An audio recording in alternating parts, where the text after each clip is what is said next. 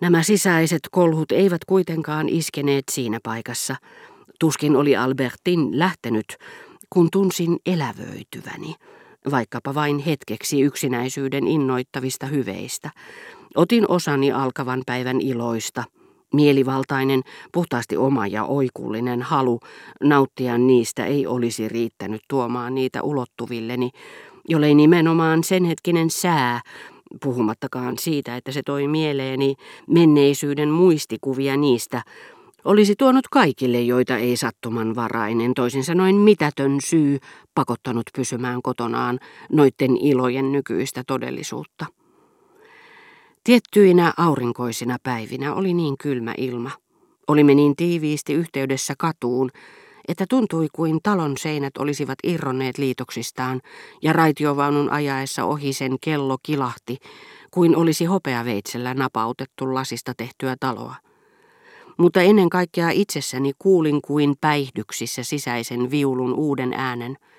Sen kielet olivat enemmän tai vähemmän kireällä ulkoisen lämpötilan ja valon vaihteluissa. Olemuksessamme, tässä soittopelissä, jonka tottumus on mykistänyt, laulu syntyy näistä eroavaisuuksista, näistä variaatioista, kaiken musiikin lähteestä. Tiettyjen päivien sää saa meidät heti siirtymään nuotista toiseen. Tavoitamme unohdetun sävelen, jonka matemaattisen välttämättömyyden olisimme voineet arvata, jota ensi alkuun laulamme tunnistamatta sitä. Vain nämä sisäiset, joskin ulkoa tulleet muutokset uudistivat ulkomaailman elämässäni. Kauan sitten lukitut väliovet avautuivat taas aivoissani. Tiettyjen kaupunkien elämä, tiettyjen kävelyretkien ilot löysivät minussa taas paikkansa. Värisin koko olemuksellani vavahtelevan kielen ympärillä. Olisin antanut entisen värittömän elämäni ja tulevan tottumuksen pyyhekumilla käsitellyn elämänikin tästä niin erikoislaatuisesta tilasta. Kun en saattanut Albertinia hänen pitkille retkilleen, henkeni saattoi vaellella sitä vapaammin, ja kieltäytyessäni maistelemasta aisteillani tätä aamua, nautin mielikuvituksessani kaikista samankaltaisista menneistä tai tulevista aamuista, tarkemmin sanottuna tietyn tyyppisestä aamusta, jota kaikki muut sitä muistuttavat ajoittain vain esittivät, ja tunnistin sen heti.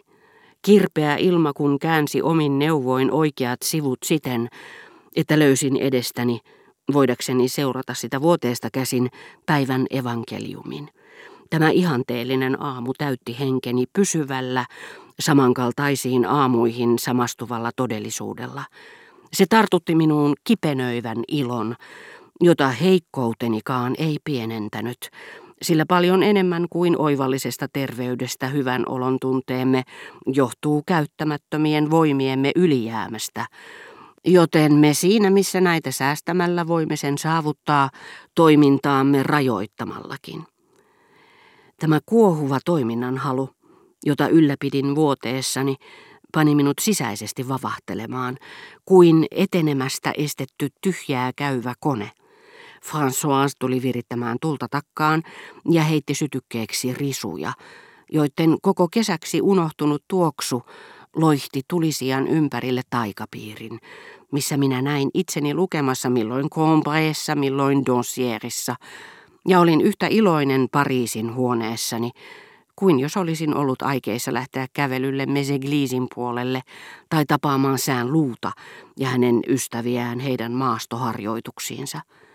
Usein käy niin, että kaikkien ihmisten tuntema mielihyvä muistin kokoilemia kuvia katsellessa on voimakkaampaa esimerkiksi henkilöissä, joita sairauden hirmuvalta ja jokapäiväinen toivo parantumisesta ensinnäkin estävät etsimästä luonnosta näitä muistoja muistuttavia näkymiä. Toisaalta tuudittavat uskossa, että he piankin voisivat sen tehdä, sillä seurauksella, että he säilyttävät elävänä kaipuunsa maisemiin, eivätkä ajattele niitä vain kuin muistoja tai tauluja. Mutta vaikka ne vain sitäkin olisivat minulle olleet, vaikka vain muistellessani olisin nähnyt ne jälleen, kun ne jo siinä silmänräpäyksessä tekivät minusta ja minusta kokonaisuudessaan samankaltaisen aistimuksen ansiosta lapsen, nuorukaisen, joka oli ne nähnyt. Eivät vain ilma ulkona tai huoneeni tuoksut olleet muuttuneet. Minussakin oli tapahtunut iän ja persoonallisuuden vaihdos.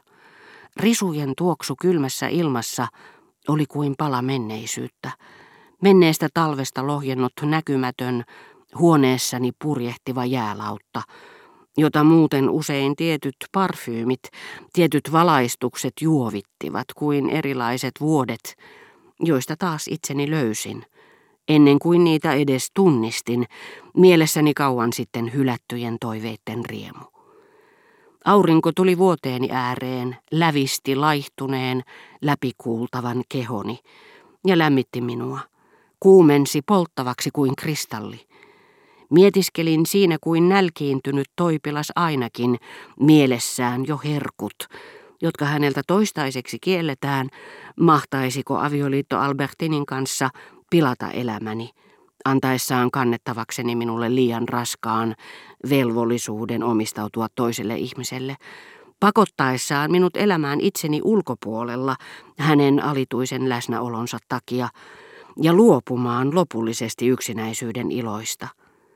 Eikä vain niistä, sillä vaikka ei päivältä odottaisi kuin haluja, niihin liittyy sellaisia, ei asioiden vaan ihmisten aiheuttamia, jotka ovat luonteeltaan yksilöllisiä.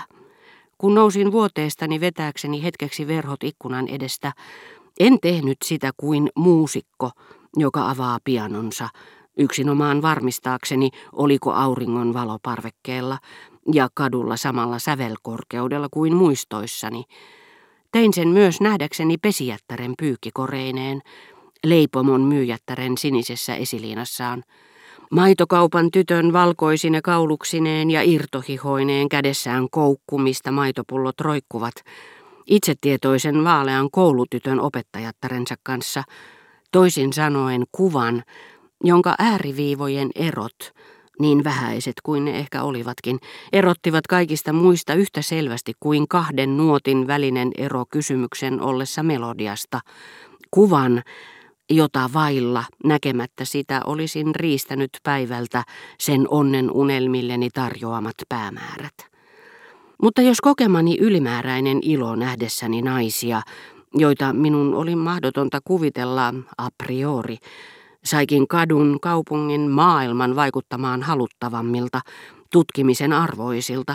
Se herätti minussa myös halun parantua, lähteä ulos, ilman Albertinia, halun olla vapaa. Miten monta kertaa kärsinkään tuntemattoman naisen unelmieni tulevan kohteen ohittaessa talon jalan tai autollaan kiitäen, koska ruumiini ei voinut seurata katsetta, joka tavoitti hänet. Saavuttaa häntä ikkunan syvennyksestä ammutun nuolen lailla, estää pakenemasta kasvoja, niissä odottavaa tarjoutuvaa onnea, josta en koskaan voisi nauttia näin suljettuna eläessäni.